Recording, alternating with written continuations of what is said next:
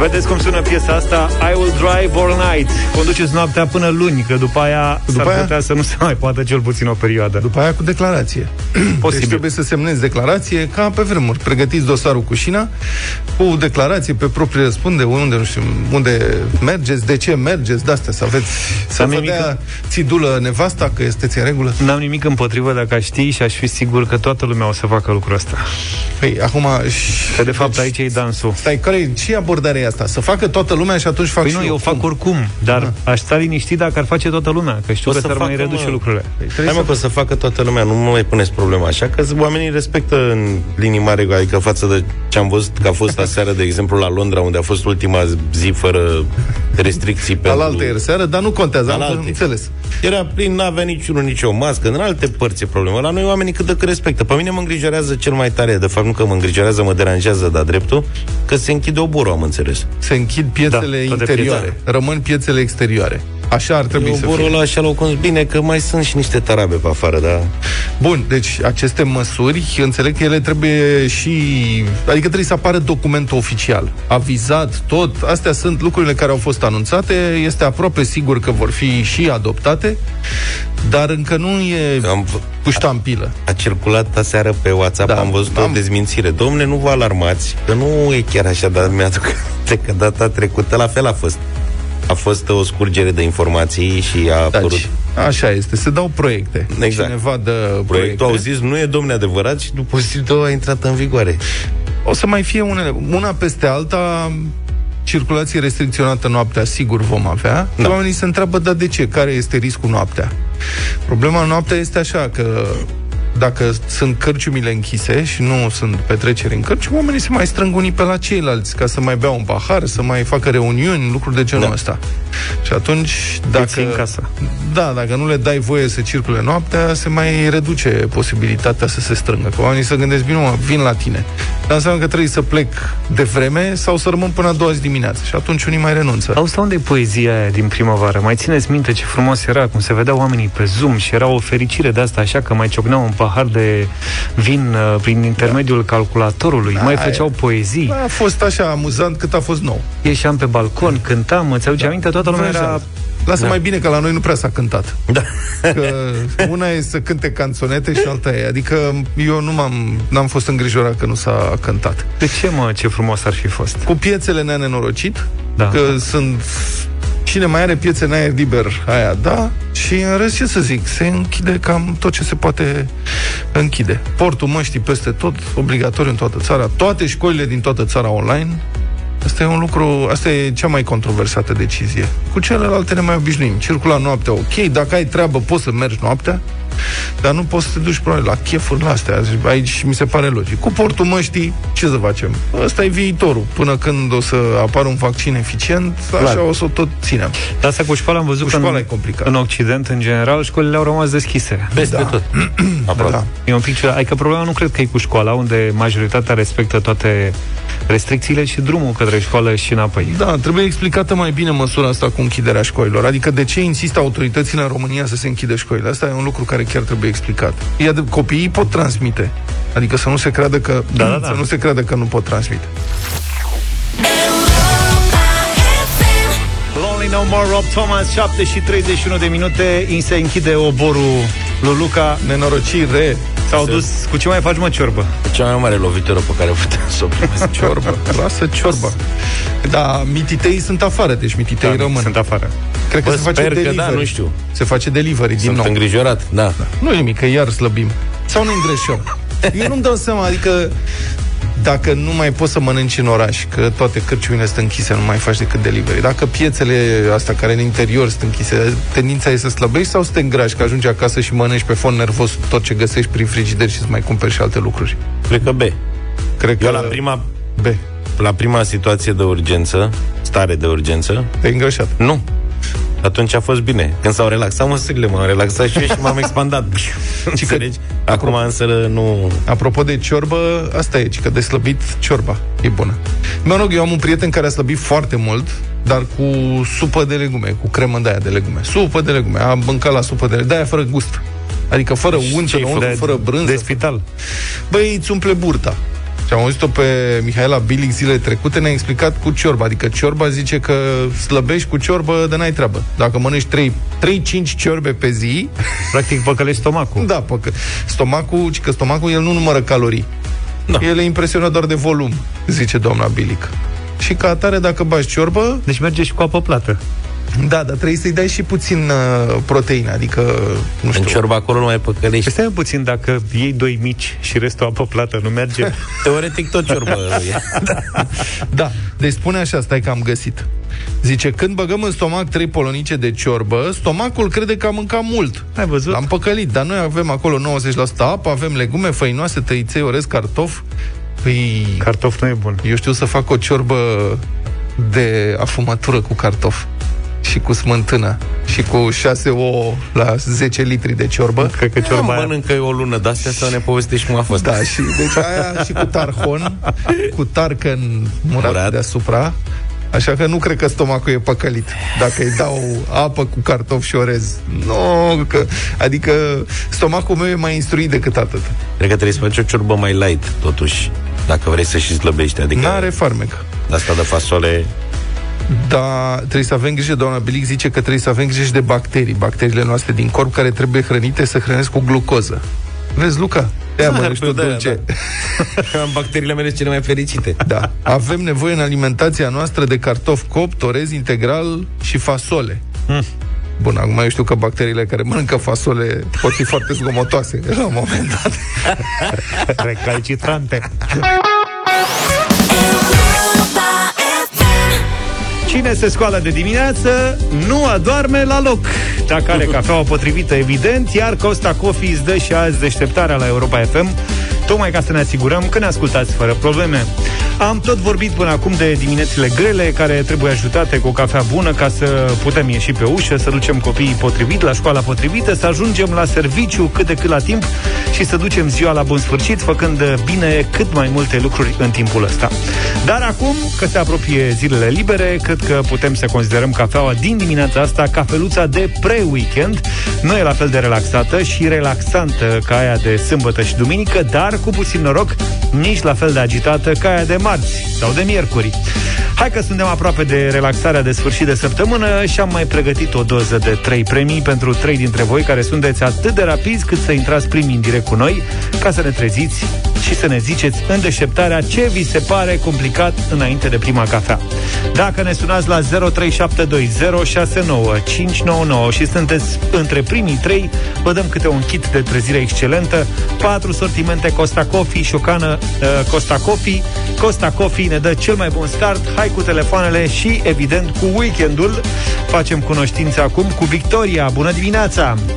Victoria! Bună! Victoria, Bună, Victoria! Victoria! Alo, Alo, bună dimineața! Victorie! Hai să ne trezim, Victoria, n-ai băut prima cafeluță? Uh, am băut-o fiindcă mă trezesc foarte devreme.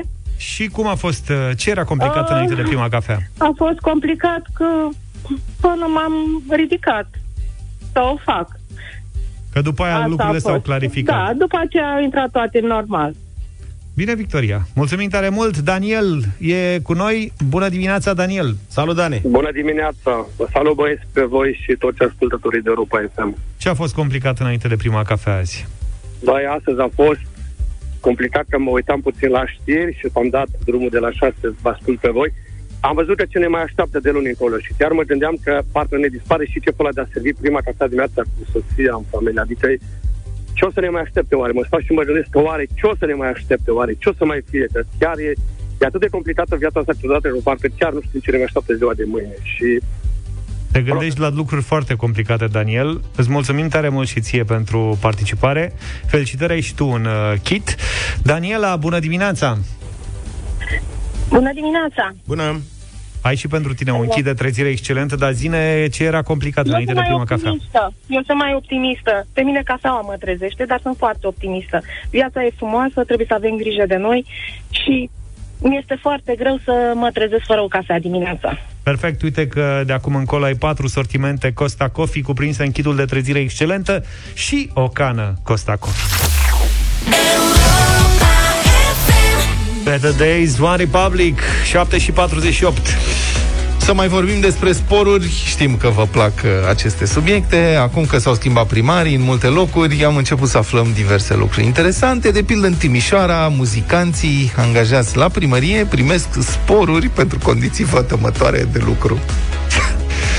la Casa de Cultură a Primăriei Timișoara. Deci, pericolele sunt foarte mari. Directorul de la Casa de Cultură are un salariu de 11.000 de lei, primește un sport de condiții vătămătoare de lucru de 1.600 de lei, scrie Newsweek. Nu spune la ce instrument cântă? E, dânsul e director. Am înțeles. Dânsul este policalificat. Deci doar practic, din pix. Supraveghează. Am înțeles. Dirijorul ah. care are un Bagheta. salariu de aproape 10.000 de lei, primește un sport de condiții vătămătoare de 1.400 de lei. Un co-repetitor eu nu înțeleg ce face corepetitorul, am tot respectul pentru această meserie, care sunt convins că este nomenclatură de meserie, nu-mi dau seama, el corepetă, adică ce face corepetitorul? Te ajută Co- să repeți. Practic, tu repeți și ai nevoie de cineva care să te asiste. Adică dacă tu vrei să ai și acompaniant, asta e mintea mea, corepetitorul. Deci e sparing partnerul, cum ar fi. Eu, la box, de exemplu, sparing partnerul, că nu poți să, nu poți să joci box de unul singur, uh, Iartă-mă, da. la noi este se folosește termenul de sparring partner. Sparring partner e? să fim înțelegi. Zice că să nu confuzăm lumea. De sparring partner e sparring partner. Asta e la... Zice că te acompaniază la pian. Te asistă, practic, pian. exact cum ziceai. Deci eu cor... că mă gândeam, eu știți că am cântat în cor și nu cu acompaniator de ăsta n-aveam, dar uite, e de la pian, de astea pian Uitasem că ai cântat la cor. Eu asta pot să înțeleg. Deci corepetitorul are, deci, uh, spor de condiții vătămătoare 1200 de lei la un salariu de 8500. Păi dacă vine unul mă care nu se pricepe, este total afon. Îți dai seama ce masacru e pe bietul corepetitor care trebuie să suporte pe omul? Adică... Dar în general e valabil, adică și pe un dirijor e greu. Aici un pic de nerv ca dirijor, Corect. că ești pachet de nerv. Așa. Secretar de dans. Ce Cum? înseamnă secre- secretar de dans? Cum adică secretar de dans? nu, ser- nu, serios, nu am, nu am Aici cunoscut... să-i dea ca lumea, baban. Secretar de dans, 1000 de lei la un salariu de 6800 de lei. Maestrul de dans, deci avem secretarul de dans care ia 1000 de lei și maestrul de dans care ia 750 de lei.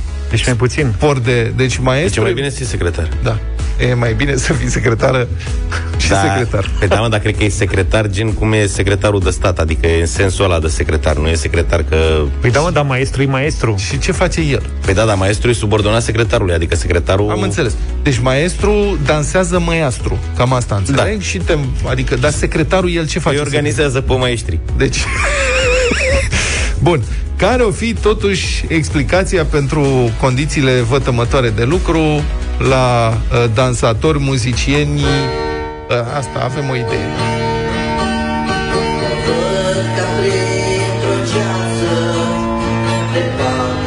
Ce asta? e, nu ce e ăsta. Cine este ăsta? Poate sau cine este domnul? Mamă, îmi sare vopseaua din păr. Da? Gata, e domnul, domnul Rob în vremurile sale de glorie. Păi probabil că dânsul a dat astea. Da. Sporurile. Păi, cred că... S-a simțit aiurea față zis, de oameni. Eu, eu vă cânt. Da. Și știu că vă e greu. Că vă, că vă, vat, vă, că vă vatăm. Că vă vatăm, da. Așa că ca să compensez vătămarea, vă dau 15% sau cât e la salariu dai seama, corepetitorul domnului Robu? Sau mai grav, secretarul de dans al domnului Robu?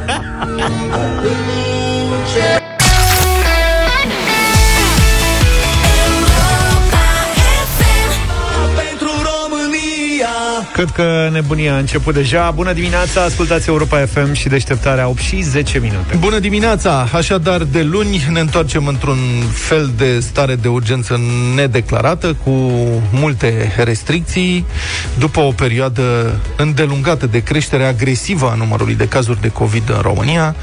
Am plecat de pe la 1300 cât erau la începutul verii și acum suntem pe la 10.000. Secțiile de ATI sunt sub o presiune uriașă. Tot sistemul medical este sub o presiune incredibilă. Oricine are uh, prieteni, rude, uh, cunoscuți care lucrează în sistemul medical, știe deja ce se întâmplă acolo. La telefon este profesorul Răzvan Cherecheș, profesor de sănătate publică la Universitatea Babeș-Bolyai. Bună dimineața, domnule profesor! Bună dimineața! Dintre măsurile acestea anunțate aseară, mă rog, să le repet, masca obligatorie peste tot, restricții de circulație noaptea, închiderea piețelor care nu funcționează în aer liber, toate școlile trec în online, telemuncă și decalarea programului de lucru. V-aș întreba, credeți că sunt suficiente ele în sine pentru a reduce numărul de îmbolnăviri? Uh, da, Cred că da. Uh, purta, obligativitatea purtării măștii uh, peste tot în, în spațiu liber e o măsură care e demonstrată că scade rata de transmitere a virusului. Mhm. Telemunca, uh, sincer, nu este niciun motiv pentru care nu am implementat telemunca acolo peste tot unde este posibil, mai ales în condiții în care trebuie să digitalizăm în viteză. Deci asta chiar mi se pare de- dezirabil. Uh, restricționarea uh, miș- libertății de mișcare în timpul nopții, la fel, are, are un efect asupra ratei de transmitere a virusului. Stați o secundă, stați o secundă. Da. Haideți să vorbim despre asta, că e una dintre cele controversate. Adică lumea a început să înțeleagă da. cu masca, cu piețele, dar da. care e treaba cu restricționarea circulației hmm. în timpul nopții? Se fac glume. De ce anume se face asta? Explicație. Uh, are de-a face cu scăderea interacțiunii sociale. Uh, e, e adevărat, uh, oamenii mai mult circulă ziua, nu noaptea, uh, dar restricționarea în timpul nopții uh, contribuie, deci nu, nu contribuie decisiv, dar contribuie la scăderea ratei de transmitere pentru că scade probabilitatea de interacțiune în perioada nopții, când uh, se poate asocia cu uh, consum de alcool, se poate asocia cu uh, uh, scăderea uh, uh, distanței sociale. Uh, Dar dacă sunt minte. închise cârciumile și petrecerile sunt interzise, mai are rost totuși? Uh, Restricționarea asta, asta, asta e ca și cu, uh, cu purtarea măștii. Uh, atunci când ești în spațiu, când ești singur pe stradă, trebuie să porți mască. Uh-huh. În mod evident, atunci când te plimbi singur pe stradă sau în parc și nu, nu e niciun motiv rațional pentru care să porți mască, dar obligativitatea purtării măștii peste tot cresc șansele ca atunci când ești în, în contact cu alte persoane să porți mască. Deci de asta s-a pus peste tot, nu doar atunci când ești împreună cu alte persoane. Pentru că altfel am da. fi fost surprinși. Acum, da. o, o chestie care e important de spus. Uh, motivul pentru care noi trebuie să luăm aceste măsuri este pentru că nu testăm suficient și nu identificăm cazurile prin anchete epidemiologice făcute în 24 de ore. Deci noi cu toții, la ora actuală, plătim un cost pentru că vedeți că toate măsurile se reflectă pe uh, un cost care plătește populația. N-ați văzut nicio măsură care să spună vom crește de mâine capacitatea de testare de trei ori vom cumpăra, uh, vom aloca 50 de milioane de dolari ca să cumpărăm 50 de aparate care fac fiecare 10.000 de teste pe zi ca să creștem la 500.000 de teste pe zi. Uh, nu s-a spus vom crește cu 10.000 de persoane numărul celor care fac anchete epidemiologice, care toate sunt măsuri care ar controla epidemia. Măsurile, în schimb, sunt toate, le plătim noi, noi populația. Noi ne restricționăm timpul, noi ne ținem copiii acasă, noi nu mai ieșim noapte pe stradă, noi nu mai facem activitate fizică. Mi se pare, mi se pare ridicol că guvernul, în loc să crească capacitatea de testare, care ține exclusiv de ei, în loc să crească capacitatea de implementare a anchetelor epidemiologice în 24 de ore, cum se face în toată lumea. În schimb, pune presiune pe populație. Să explicăm ascultătorilor că doar cele două sunt legate. Deci creșterea capacității de testare, faptul că faci mai multe teste, nu are atât de mare valoare dacă această testare ridicată nu este urmată și de anchete epidemiologice pentru identificarea tuturor contactilor și izolarea acestora, nu? Exact, exact. Bun, dar anchetele epidemiologice, dacă ați deschis uh, subiectul, cine poate să facă asta? Adică pot fi angajați peste noapte 10.000 de oameni care să facă asta? Bineînțeles.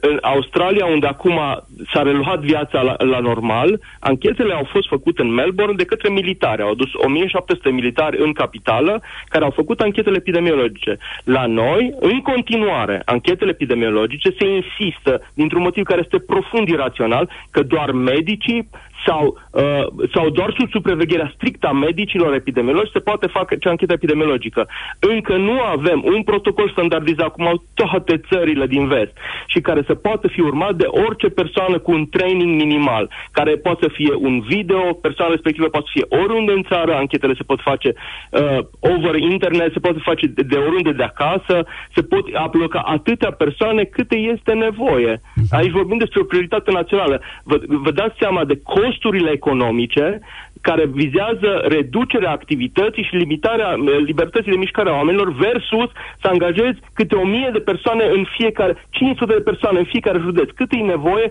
ca să faci anchetele epidemiologice în 24 de ore. Deci faptul că nu se fac aceste măsuri, mi se pare strigător la cer. Asta, asta trebuie să fie pasul 1 din primăvară. Mm-hmm. Da. Bun, acum...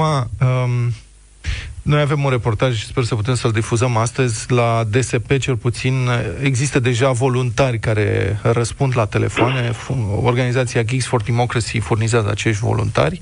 Se întâmplă, există și acest gen de susținere. Dar, una peste alta, aveți dreptate, e un cost pe care îl plătim cu toții, pentru că nu e coordonată mai bine capacitatea de, sau mă rog, nu e coordonat mai bine răspunsul uh, la creșterea numărului de cazuri. Dar vă întreb, cu aceste măsuri, vă așteptați ca numărul de cazuri noi de COVID, de îmbolnăviri, să scadă în ce perioadă? Cu implementarea acestor măsuri, de începând de astăzi, ar trebui ca uh, Acum, aici noi avem d- două viteze, în sensul că în uh, orașele, care, și ora, în orașele și județele în care s-a luat deja măsuri de restricție, s-au închis școlile, s-au închis restaurantele, uh, acolo ar trebui să se înceapă să se vadă un rezultat începând de săptămâna viitoare, în București, în Cluj. În restul județelor, ghilimele verzi, care testează foarte puțin și de fapt n-au nicio mai vagă idee ce se întâmplă acolo, acolo ar trebui să se vadă rezultatele undeva, cam în două săptămâni ar trebui să se ajungă la platou, încă două săptămâni după aia să, să se mențină platou și apoi încă două, trei săptămâni până să scadă uh, nivelul. Dar atâta timp cât noi nu testăm suficient, nu avem nici mai vagă idee de fapt ce se întâmplă. Deci, singurul indicator perfect obiectiv este numărul de persoane care sunt inter... Nu, nu, nu. Singurul indicator obiectiv este numărul de decese. Pentru că noi mai avem o problemă și cu numărul de persoane uh, uh, internate la secția de terapie intensivă. Mm. Noi în România avem un sistem diferit de, de cel din alte țări, în sensul că dacă avem o persoană pe o secție normală de cardiologie, de gastroenterologie, de pneumologie, care are nevoie, deci are simptomele și e suficient de sever ca să fie internat pe secția de terapie intensivă, dar pe secția de terapie intensivă nu mai există locuri, nu este mutat acolo. Deci noi nu știm câte perso- cât, cât pacienți ar avea nevoie de terapie intensivă, dar nu au unde să fie duși. Uh-huh. Pentru că aceia nu sunt numărați. Deci atunci când un spital spune că este la capacitate, spune că toate paturile sunt ocupate. Nu spune și cât, cât de mare este lista de așteptare a celor care ar trebui să fie internați dacă ar fi paturi libere. Una peste alta, în concluzie, dacă vă gândiți la sărbătorile de iarnă, până atunci vom fi mai bine? Nu, nu. Nu, nu, nicio șansă. Deci, uh, părerea mea că putem să ne luăm uh, gând bun de, de la sărbătorile de iarnă, pe, mai ales mai ales din cauza faptului că urmează alegerile. Uh, părerea mea este că guvernul strânge acum măsurile ca cu o săptămână înainte de alegeri să le relaxeze pentru că, ghilimele, am, avem situația sub control ca să nu afecteze intenția de vot. Acea săptămână de relaxare înainte de alegeri ne va costa enorm și fără îndoială că ne va, ne, ne va împinge înapoi uh, rata de incidență, astfel încât perioada uh, Crăciunului, perioada uh, Revelionului vom fi uh, înapoi în lockdown. Deci nu am nicio îndoială aici. Dacă nu am avea alegeri, ar fi ok. Deci alegerile ne dau peste cap complet. Uh, uh Atunci ar trebui ca aceste măsuri să fie menținute și pe durata uh, alegerilor propriu-zise, nu? Corect, corect, corect, corect. Deci, a, cel mai rațional, a, decizia rațională, cea mai bună pentru sănătatea publică a populației, ar fi ca aceste măsuri să nu fie întrerupte, decât atunci eventual când avem o rată de incidență scăzută sub 1,5 sau sub 1, atunci începem să avem sub control. Când am scăzut sub 3, nu înseamnă că avem sub control situația. Dacă vă aduceți aminte, sub 3, școlile sunt, sunt în scenariu galben, uh-huh. care scenariul galben nu s-a aplicat. În toate județele s-a trecut direct din verde în roșu. Scenariul galben a fost sărit de toată lumea pentru că a fost considerat opțional. Profesorul Răzvan Cherecheș, mulțumesc foarte mult pentru intervenția în deșteptare.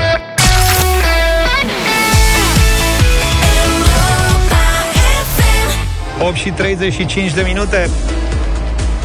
Dacă sunteți din București și a sunat la DSP în ultimele zile, aproape sigur v-a răspuns un voluntar și nu un angajat al Direcției de Sănătate Publică. De ce anume? De la începutul săptămânii de preluarea apelurilor privind cazurile de COVID-19 se ocupă aproape în totalitate organizația non-guvernamentală Geeks for Democracy. Într-o traducere aproxim- aproximativă așa ar însemna tocilari pentru democrație. În ultimele luni, DSP-urile au fost copleșite de numărul tot mai mare de apeluri, așa că orice ajutor e binevenit. Direcția de Sănătate Publică din București i-a învățat pe câțiva membri ai organizației care sunt procedurile, apoi aceștia au început la rândul lor să pregătească alți voluntari care să răspundă la apeluri și, în acest fel, angajații DSP București cu pregătire medicală se pot concentra acum pe lucruri mai complicate, cum ar fi anchetele epidemiologice, de pildă. Până în acest moment, cam 250 de bucureșteni s-au oferit voluntari pentru a răspunde întrebărilor publicului. Oamenii vor să afle, în general, cum pot obține concediu medical pentru COVID, ce presupune mai exact izolarea sau pur și simplu cer informații despre procedura de testare și despre locurile acreditate. Victor Marin a mers în centrul în care voluntarii răspund la telefon celor care sună la DSP și are următorul reportaj pentru noi. Cea pe care ați predat-o astăzi nu s-a trimis, pentru că deja aveți una. În momentul în care vă dați această eroare și nu trimis mesajul, cererea dumneavoastră a fost primită cu succes, înseamnă că nu, s-a, nu a ajuns la noi. Sunt atâția oameni care sunt panicați, le e frică, nu înțeleg sistemul. Nu... E greoi sistemul, fie spus. Este greoi, sunt atâtea chichițe pe care ei n-au de unde să le știe. Noi le-am aflat acum. Sunt foarte multe situații specifice în care nu sunt specificate pe site, nu îndrumă nimeni. Alexandra are 22 de ani și e studentă la Facultatea de Informatică. În timpul liber le răspunde la telefon celor care sună la DSP București. Are și o motivație personală pentru asta. În vară, un prieten i s-a îmbolnăvit de COVID și a sunat cu zilele la Direcția de Sănătate Publică. Îi presam să-și facă teste, să vorbească, să sune, să răspundă și ziceau, dar nu ne răspund la telefon, nu avem ce să facem. Și am zis, gata, este momentul meu să nu mai aibă și alții prieteni care să sune mai departe și să fie presați și să nu poată să întâlnească. Și...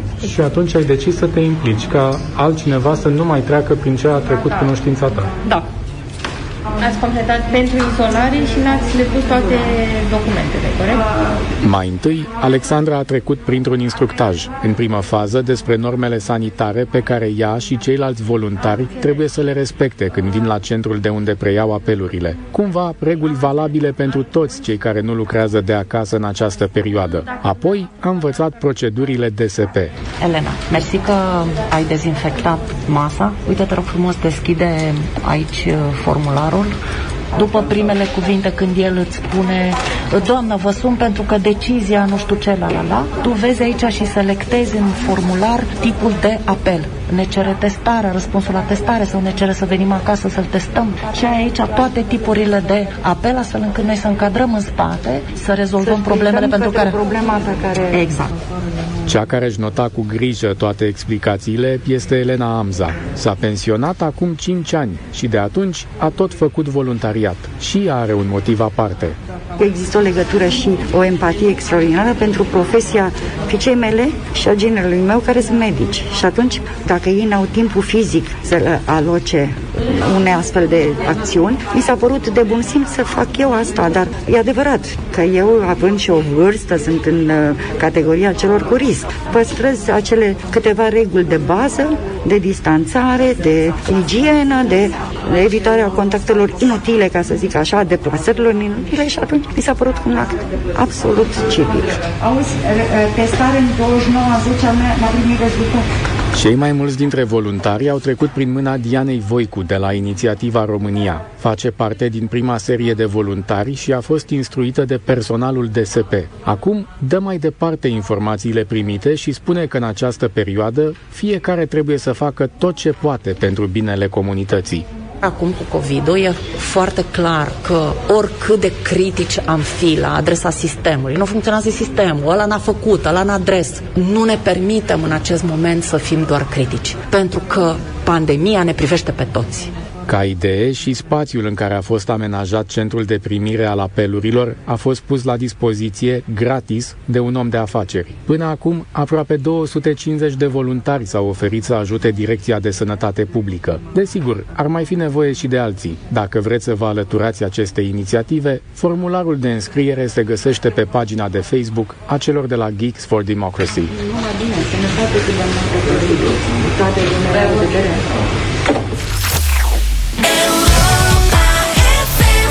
Shiny Happy People de la R.E.M. 11 minute ne-au rămas până la știrile de la ora 9.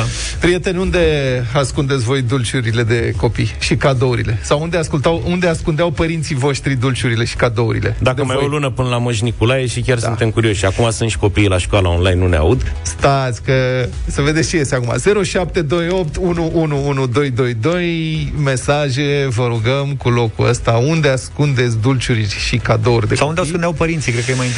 Unde ascundeau părinții? Că da. erau... Și de la ce ne-am luat? O mămică din Marea Britanie a devenit eroina internetului după ce a arătat pe Facebook, a pus poze cu locul unde ascunde ciocolățele de copiii ei în cartoanele de ouă din frigidere. În ce? Alea cu capac, cutiile de ouă. Cutiile alea de A scos ouăle da, și pune ouă. dulciuri. Aha. Mamă, genial. Și pac!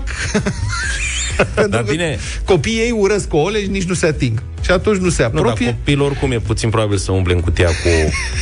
Un mare grup de părinți au felicitat-o pentru idee, i-au mulțumit pentru sugestii, au început să apară, a, a, s-a declanșat un schimb de experiență. Alte locuri în care părinții ascund dulciuri, mici cadouri sau lucruri care nu trebuie să ajungă pe mâna copiilor. Acestea ar fi sertarul cu produse de curățenie, dacă mă mm, înțelegi. Da, da, acolo e, nu, e, La nu tine e dictatură. Bună. Ser... dar e toxic mediul ăla și să pui dulciuri acolo, doamne ferește, este ambalajul. Pachetate, mă. Păi da, dar trebuie să fii sigur că e împachetat cum trebuie. Nu, n-aș recomanda asta. Bun. Safety Ser- first. Sertarul da. pentru salată din frigider.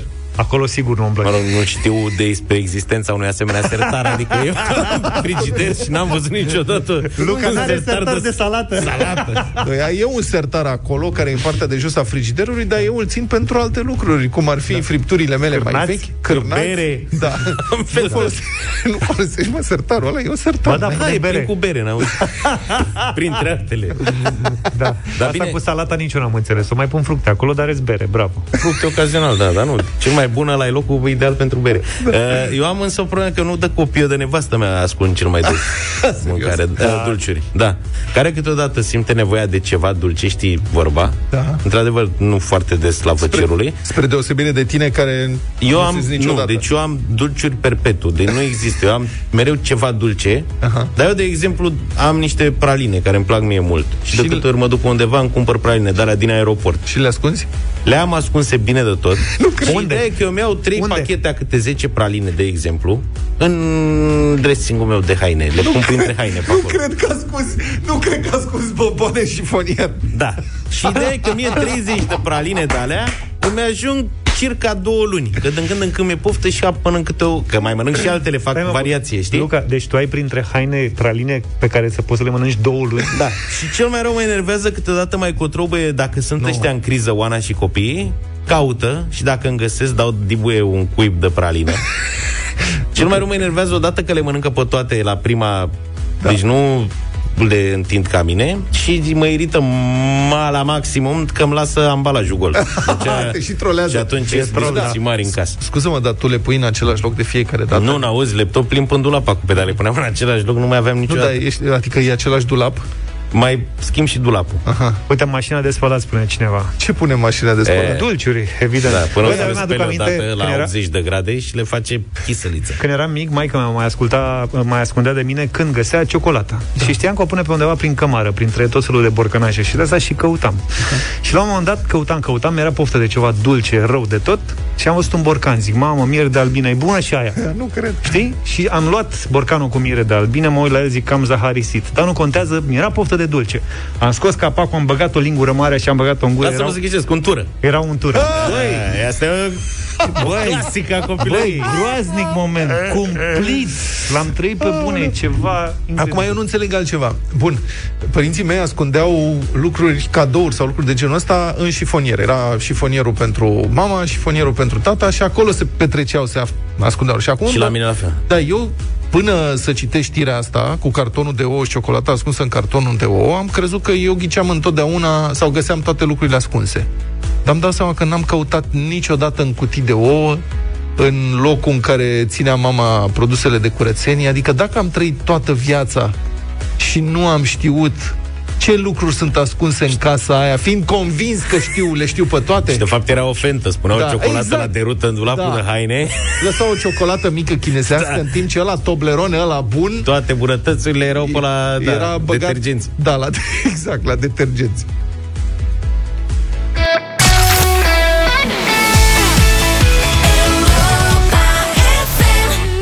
și 8 minute ne-am întors pentru culinaria. Bună dimineața! Bună dimineața! Ne-am luat că Zaf a zis că era făcut somon la cuptor. N-a zis nimic pe tăcutele, așa, știi? Da, mă, am luat niște somon, l-am pus la, la cuptor, cuptor și pa. Și ai făcut somon la cuptor. Și am făcut somon la face. cuptor.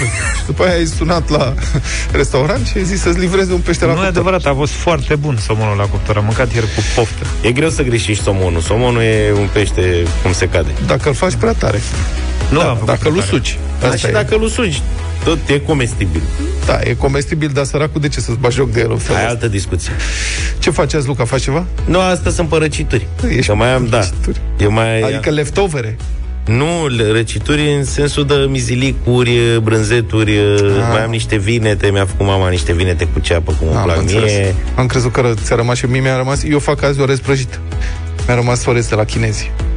Orezul adică? prăjit, când, eu când cumpăr de la chinezi, Așa. de la restaurantul chinezesc, întotdeauna cer niște orez în plus. Ok. Alb, simplu, fără... Orez, orez gătit. Fă, da, orez Așa. gătit. Orezul prăjit se face din orez vechi dacă nu știați. Vechi, nu poți să-l faci din orez proaspăt. Trebuie să fie orez gata gătit și, și să, vechi.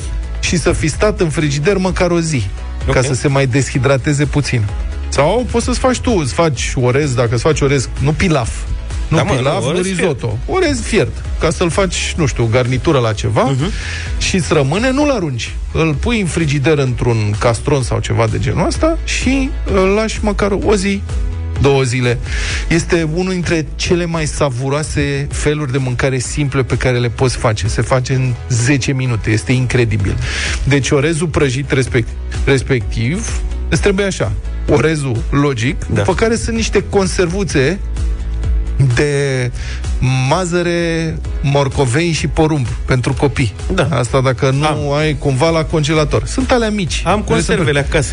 Alea, Radu. Da. da. Strecori alea ca să ai doar legumele. Da. Uh, ulei, un ulei neutru sau, sau unt. Iese foarte bun cu unt. Ok. Da? Și ouă.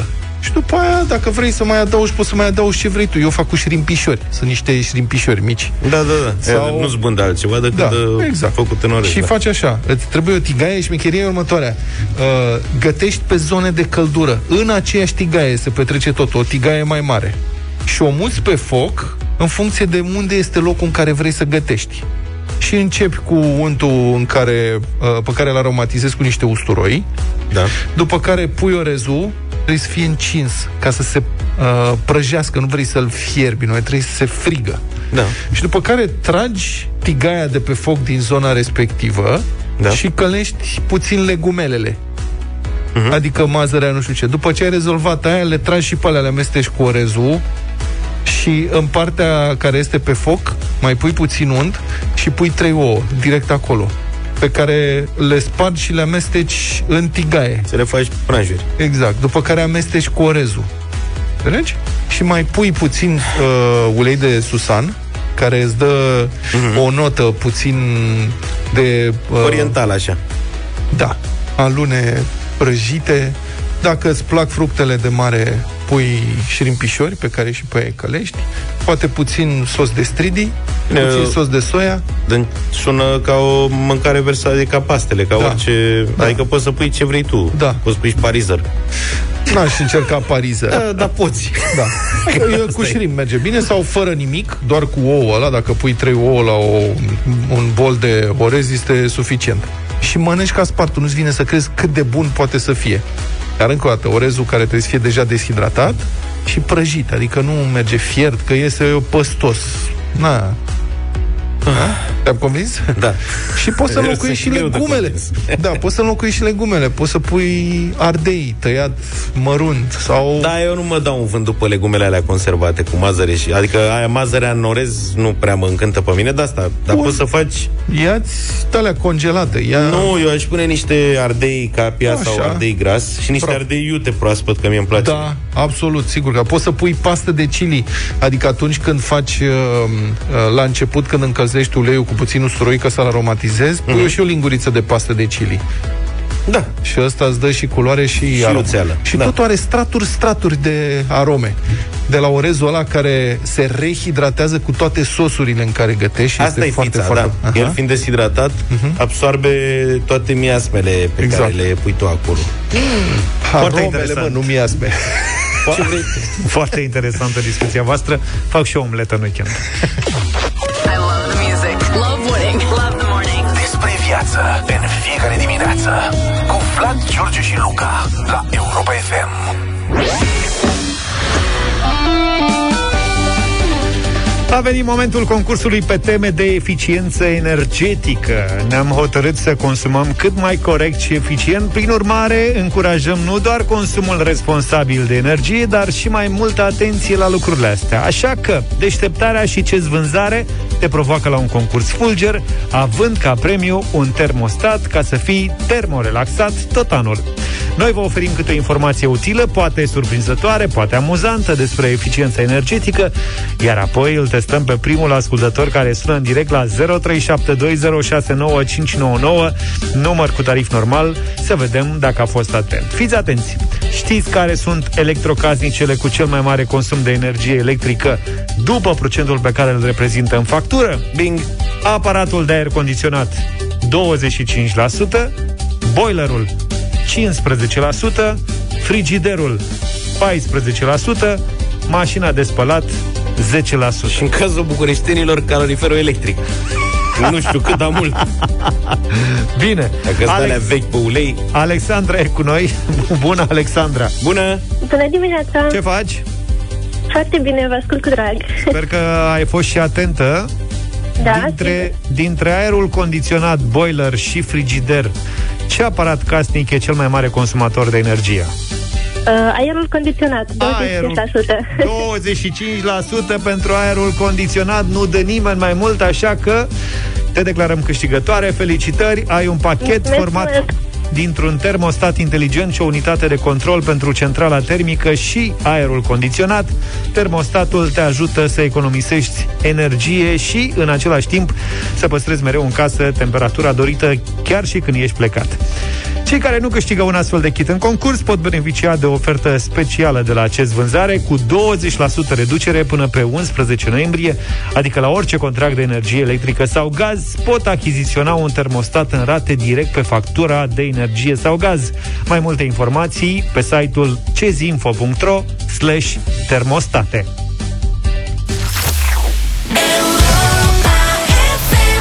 9 și 21 de minute Poate vă era dor de o bătălie a hiturilor Astăzi avem boys band-uri ha? Nu vă era doar așa un pic? De-abia așteptam, chiar da. mă gândeam De când n-am mai dat noi boys band? Hai lasă că stai când așa, zici, că, nu, zici că nu știi și că nu știu ce Și na, ai ales foarte bine astăzi Să nu ne ascundem așa Încep da, eu Barzachioară? Da, încep eu, încep eu Cu un, un, un street band mai degrabă decât un uh, boys band E17 House of Love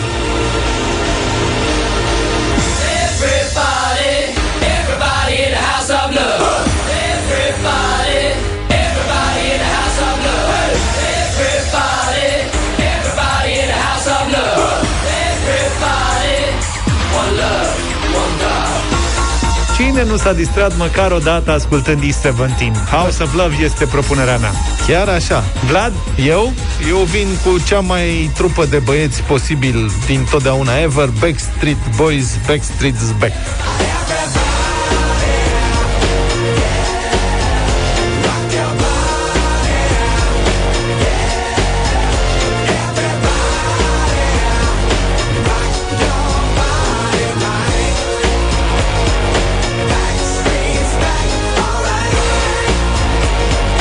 Lucale.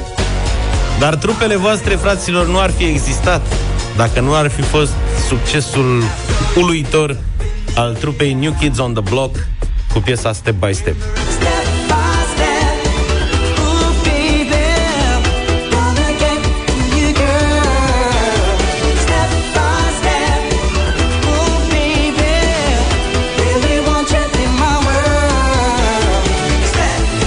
Mai ții minte cum îi cheamă? Asta a fost piesă de number one. Păi băieți? Da. Erau frații Knight. Da. Jordan și Joe Parker. Jordan și fratisu. și mai era fratele lui Mark Wahlberg. Da. Dar Dani. nu mai știu. Cum? Dani. Donald. Donald. Așa. Da. Uh, și încă doi băieți. Da. În total cinci. Ei cântau și au făcut piesa asta care a fost number one și după aia a început toată nebunia aia din anii 90 cu boys band, că asta a fost până 90. Ei din anii 80 funcționau, în 90 a fost piesa asta, asta e istoria muzicii, Vlad. Fii atent, ce rock. Bogdan, Bogdan, să știi că știu că... Forma apărut la... Boyzone, Backstreet Boys, de la, de la NKOTB ni se trage. Bogdan, bună dimineața! Salut, Bogdan! Salut! Bună dimineața! Ia zine tu, cu ce... Tu, tu dai startul astăzi la votul nostru. Zine cu ce începem. Eu, eu dau startul și trimit melodia prietenul meu, Ișoan din Comandău. Așa? Cu Backstreet Boys. S-a făcut și de foarte mult. 0372069599 Timea, bună dimineața! Bună, Timea! Bună dimineața, E17. E17, primul House vot. Marius, bine venit! Salut, Marius! Bună dimineața, băieți! Astăzi mergem cu Backstreet Boys. Backstreet Boys. Boys is back, mulțumesc. Ștefan, bună dimineața. Salut, Ștefan. Bună dimineața, România, bună dimineața, București. New Kids on the Block, step by step, New step Kids, one. mulțumesc. Bună dimineața, Costele. Bună Sal- dimineața, cu Luca, se știe. Salut, Costel, mulțumesc. New Kids revine. Irina, bună dimineața. Bună, Irina. Bună dimineața, bună dimineața, E17. E17. Mamă, egalitate perfectă. Marcela, și mai, avem... dăm, mai dăm o doamnă, că doamnele au votat cu E17 în dimineața asta. Te rog o frumos, ai mai caut o doamnă, te rog, nu luăm următorul telefon dacă nu e o doamnă. Da, mă, e Încercăm vot... să influențăm votul. Sunt și eu ca Trump. Vot decisiv. Hai că fierbe centrala, George. Da, mă, să iau și eu o doamnă. Ia pe cineva la întâmplare. În ce situație mă puneți? Linia 10 sau linia 3? 3. Mihai, bună dimineața! Salut, Mihai! Bună dimineața! Bună! Cu Luca, bineînțeles. Eu te-am ales, tu mai ales. Mulțumesc, Mihai. Băi, ce Vezi, mă, dacă făcut? am zis primul linia 3, Vlad, dacă erai pe față zice linia 10, poate era un fan Backstreet Boys. Bă, până la urmă, New Kids merită votul ăsta pentru că i-au inițiat stilul ăsta. Tare de tot, da. Da, și se gândea, băi, peste ani și ani... bătălia de azi. Poate câștigăm și noi bătălia hiturilor. Măcar atât. Bine! Step gonna get to you, girl. Step by step. Uh.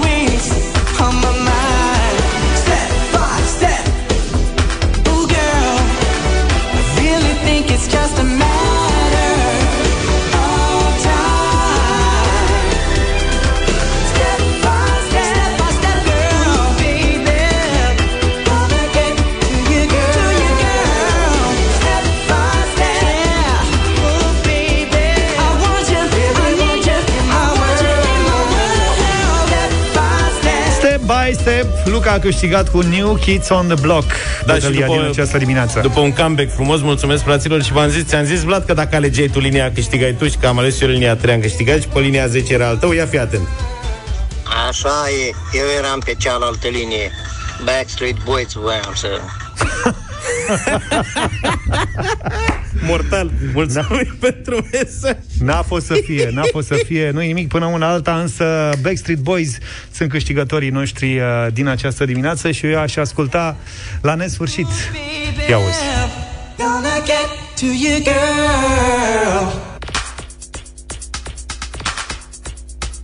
Step by step.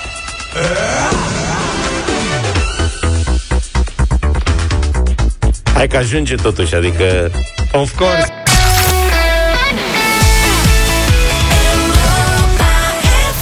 Puțin TikTok n-a omorât pe nimeni Chisha a fost la Europa FM 9 și 36 În urmă cu o săptămână anunțam cei trei ascultători Europa FM care au acceptat una dintre provocările propuse alături de Good Routine. Este vorba de sport, nutriție și relaxare. Prima e destul de clar, invită la mișcare, a doua se referă la o nutriție sănătoasă, iar a treia categorie ține de starea de bine, a tipuri de rutină psihică ce ne ajută.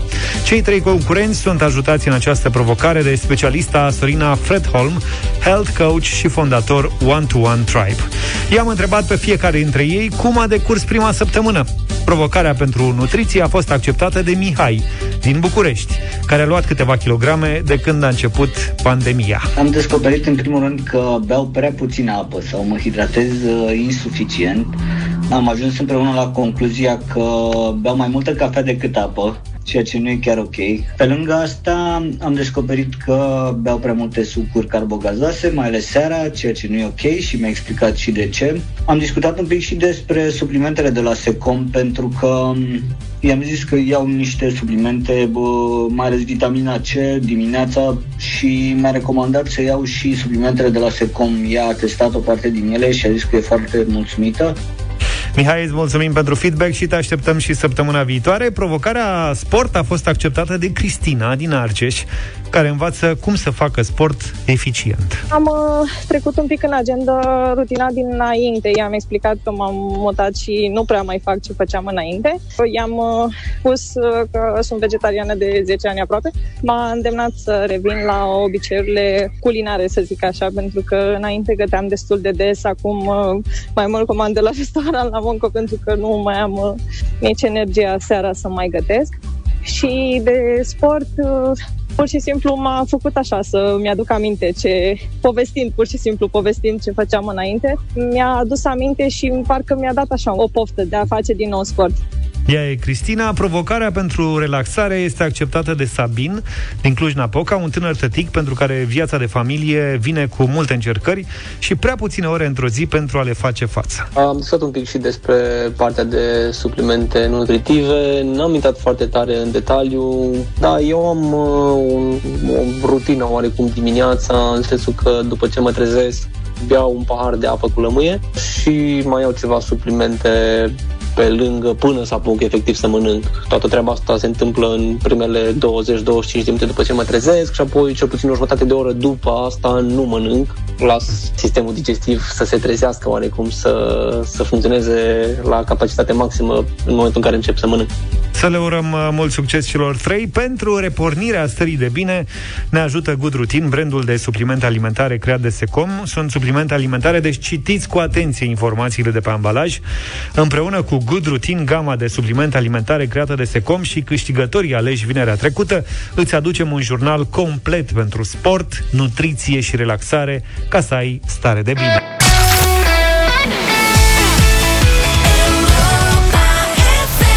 Și 47 de minute, Madlena Zilei. Pe 6 noiembrie 1893, la numai 53 de ani, a murit unul dintre cei mai mari compozitori ai lumii, Piotr Ilich Tchaikovsky. Cauzele morții sunt și azi controversate. Versiunea oficială este că a murit de holeră după ce a băut apă nefiartă la o cârciumă din Sankt Petersburg ca să vezi cu ce riscuri se confruntau oamenii pe vremea aia. Ce vremuri, da. Dar alte ipoteze invocă o sinucidere. Tchaikovsky avusese episoade de depresie accentuată uh, de-a lungul vieții și, în general, o viață personală plină de eșecuri și de probleme. poate și din cauza orientării sale sexuale, imposibil de asumat în epoca respectivă, dar Tchaikovsky a rămas în istoria muzicii ca un mare creator, un compozitor de geniu care a îngemănat stilurile sinfonice occidentale cu tradiția muzicală rusească.